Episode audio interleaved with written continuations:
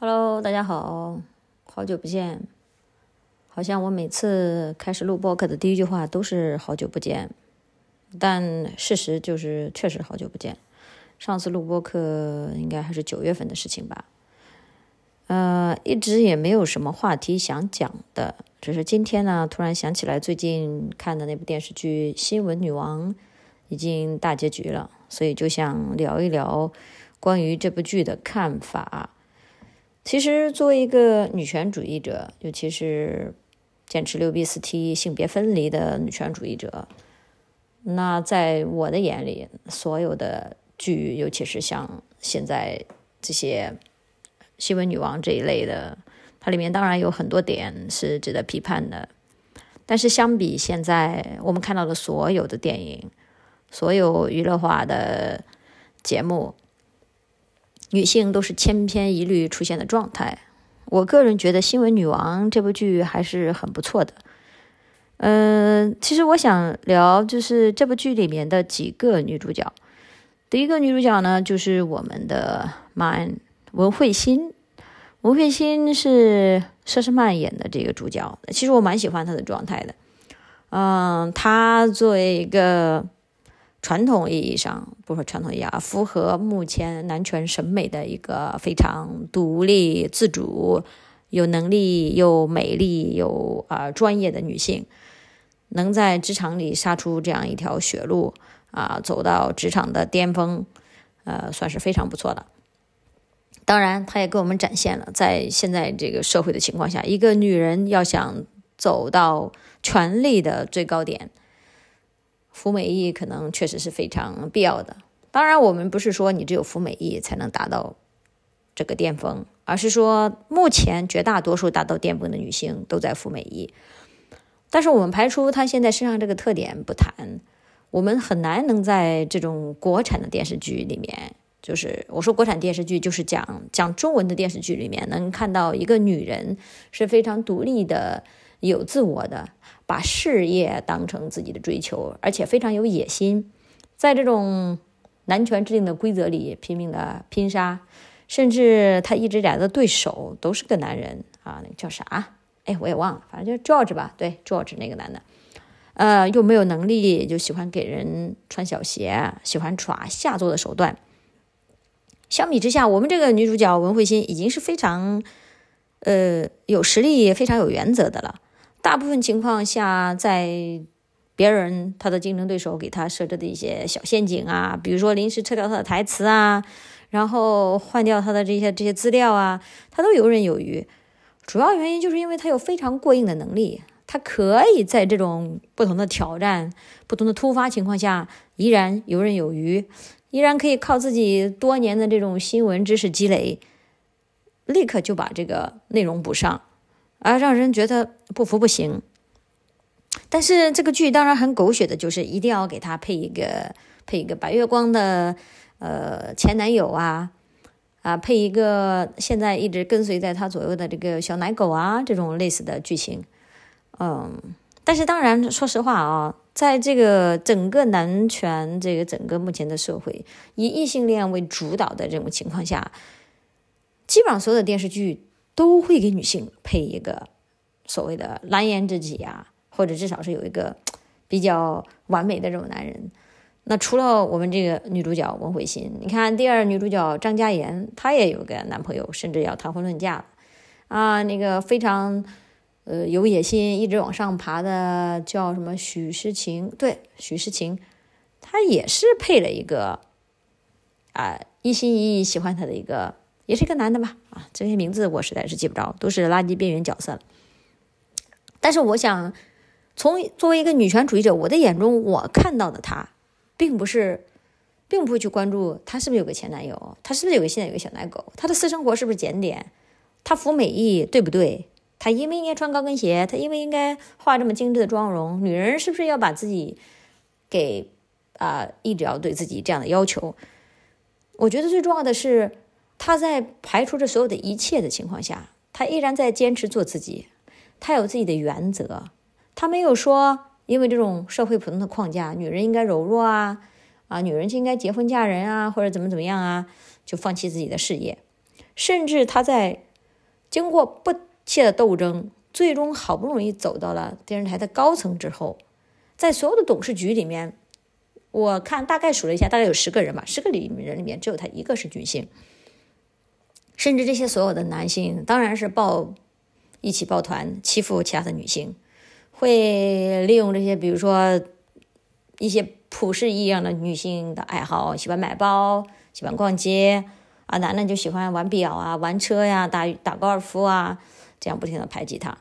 其实从这里我们也看到了一个女性，她的隐形天花板是非常非常高的，即使她很努力。她也很难得到纯女性，因为她是女性而支持她，所以我们看可以看到，很客观的来说，她一路走来支持她的人从来没有因为她是个女性而支持她，哪怕是那个所谓的这种这个电视总台的最大最高董事长，呃，方太太呀，那还有其他的她的一些女下属啊，包括甚至以前跟在她身边的一些像我们追随在她手下的这这得力干将之类的，都没有因为她是女性。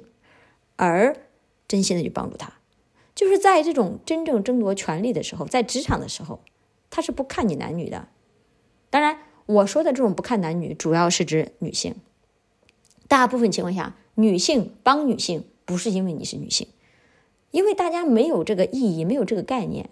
它不像隐形的，当男性已经在社会上得到了这些社会的社会资源的倾斜啊，作为一个男的，就不会有人对他进行一个。美貌的规训，不会对他进行性格的规训，啊，大部分的权利都掌握在很多他男性同胞的手里，他们就可以很自如的就称兄道弟啊，啊，一起去就我们说吃喝嫖赌，可以这个一起去做这些啊，普世意义上的这种男人能做的事情。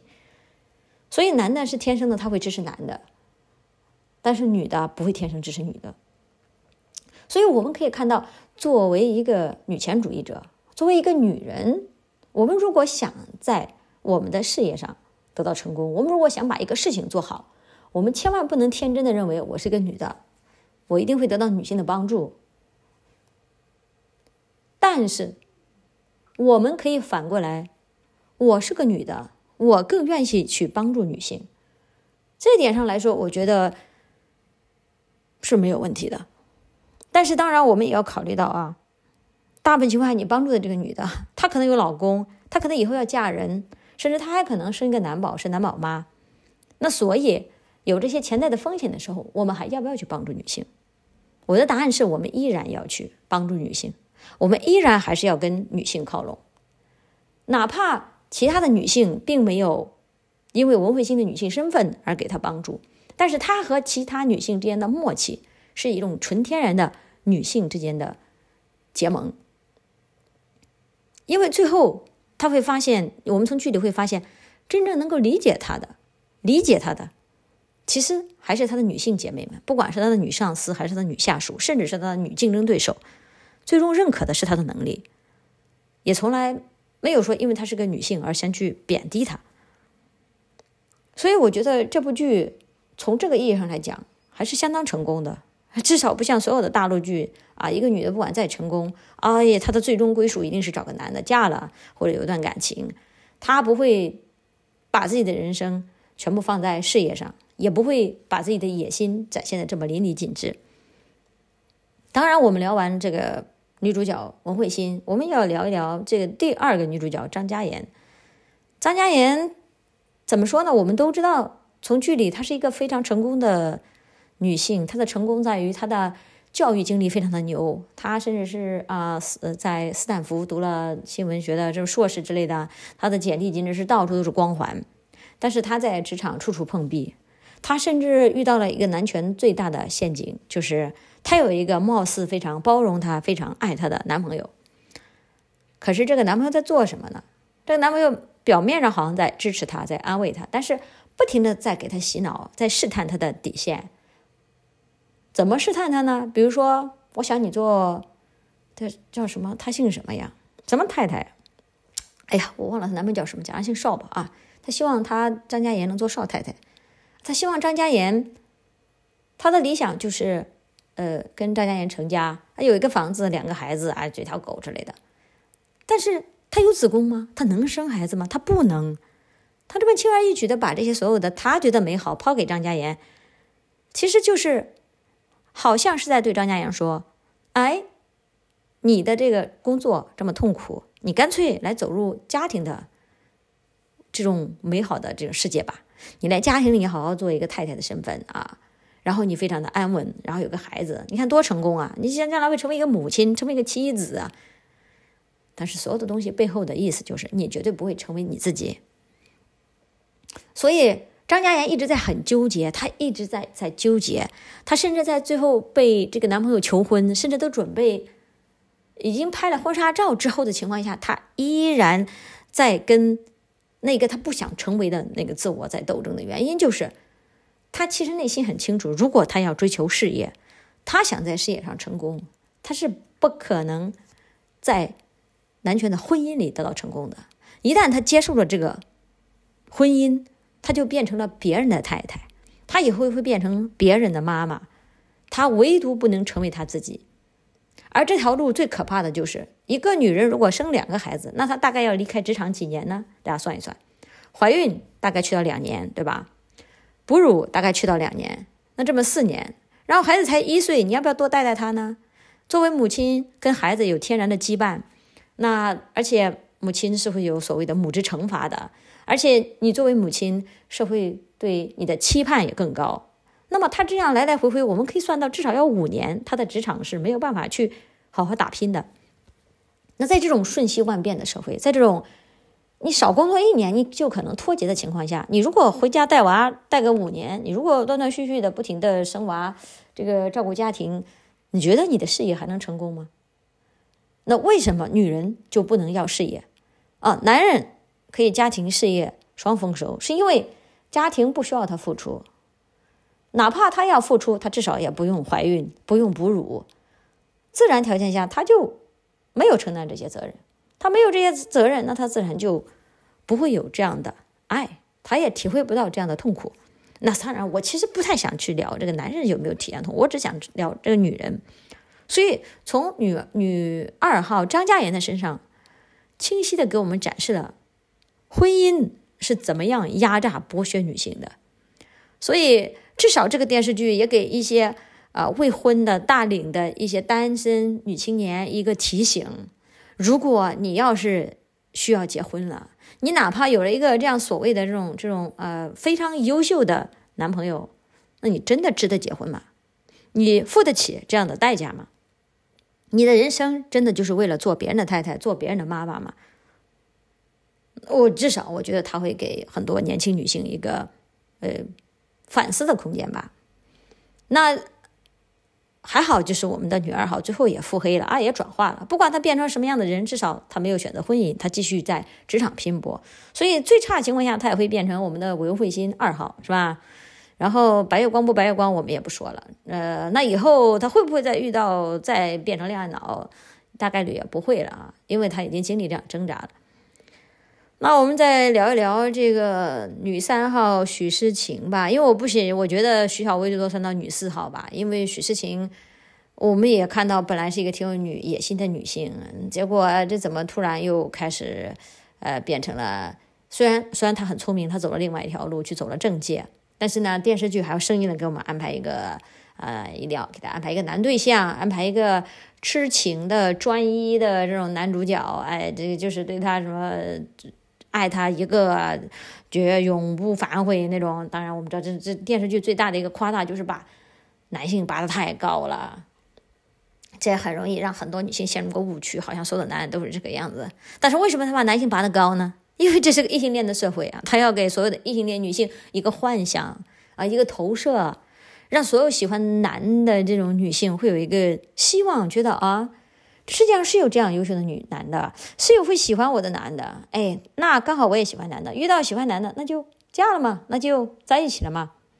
所以这怎么说呢？这是我做一个女权主义者从头到尾看这个剧最不适的地方，就是我的世界里可以没有男的，但是这个所有的电视剧里面他都必须有个男的，哪怕男男人打酱油，他要给他拉上来。唯一的这些我们看到的电视剧里没有女性的角色的。电影那大把是吧？唯一的不说唯一啊，没有唯一，很多电影可以没有女性角角色，甚至只设置几个纸片人的角色出现一下就没有了。所以相比这个来说，虽然说我还是想批判一下这个我们的女三号，实在是这个感情这个这方面有点太仓促了。其实她如果真的想从政的话，她完全也不需要找这样一个老公立人设之类的，她可以做得更好。但是作为一个成熟的人，我反思一下啊，如果女三号要从政，那普世一样的政界。一般都要求你家庭成功的，然后才显得，或者说你要有一个悲惨、凄惨的这种种凄美的爱情故事，像台湾的女总统蔡蔡英文一样啊，有个什么凄惨的爱情故事，至今单身，倒是大家也能接受啊。要不然就是说，呃，可能这样一个所谓的这种家庭跟男性伴侣会给他也加分。那怎么说呢？也很难褒贬不一吧。毕竟我也不从政，我没有那么专业的知识来分析它。我只是说，作为女权主义者。这也是另外一种陷阱吧？你也可以做，也可以不做。在可以做可不做的情况下，那异性恋的女性遇到一个还 OK 的男的，她基本上是会选择去做的。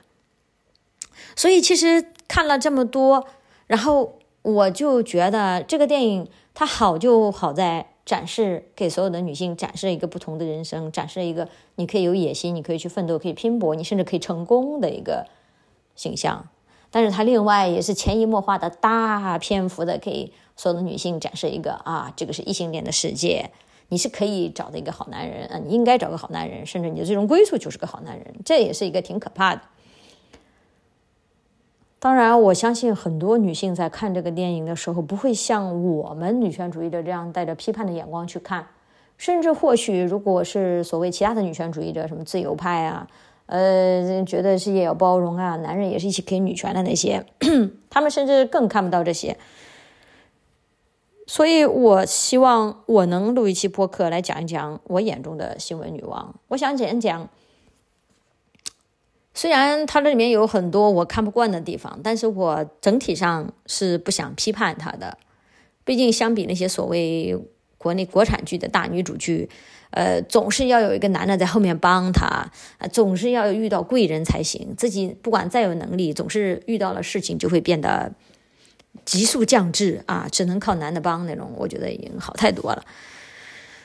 所以，如果说姐妹们看剧的话，愿意看国产剧的话，《新闻女王》还是一部不错的剧。嗯，当然，《新闻女王》里我们我我挺赞赏的一点是。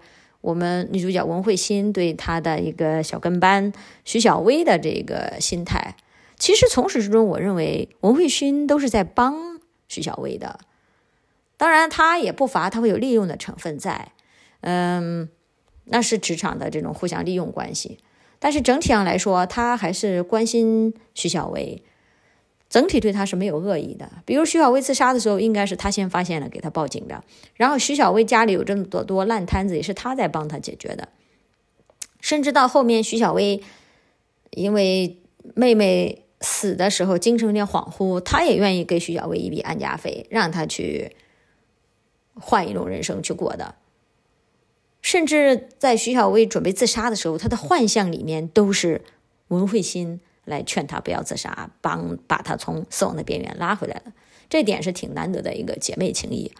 我们抛开她们是否爱男，我们抛开她们是否有男朋友来说，她们两个是女人，那么女人之间的互助就是女女情谊。那聊到这里，我再跳出新闻女王来讲一个，就是看新闻女王，我们可以看到女女之间的互助很难得，很温馨，但是真正的女女互助如何长久？如何女人跟女人之间如何缔成结缔一种非常强大稳固的同盟，其实挺困难的。我记得这个绿叶的绿叶范冰冰的新的电影《绿叶》，下面有人评论说啊，女性帮助女性逃脱男权的这种家暴，呃，挺好的。可是一定要是女同性恋吗？然后我。其实是满脸问号的。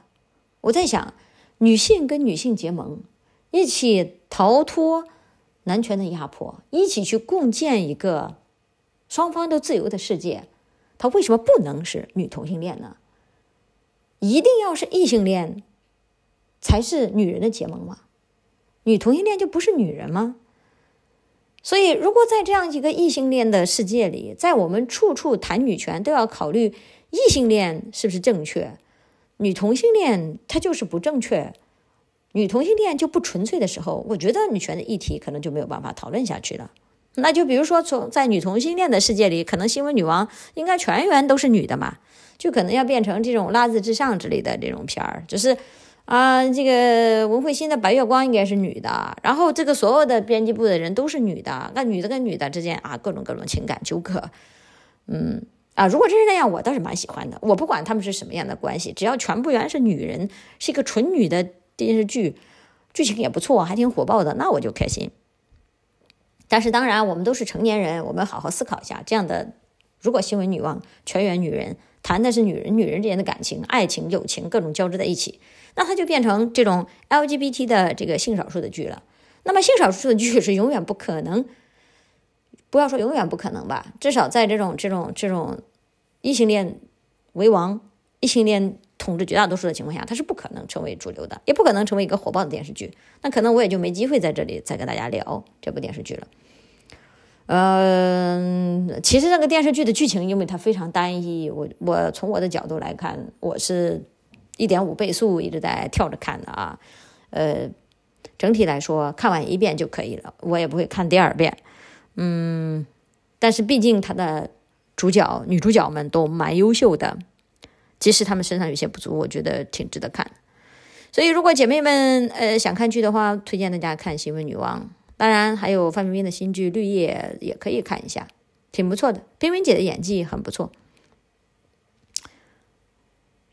然后台湾新闻女王，我就想聊一下这个用这个推特的女权吧，还有网络所谓的网络女权吧，不能说推特女权，因为毕竟我这个近半年、近一年来，我发现所有的网上的女权，用文字表述的女权，经常出现就是各种批判啊、纠斗啊，像文革一样的斗争啊。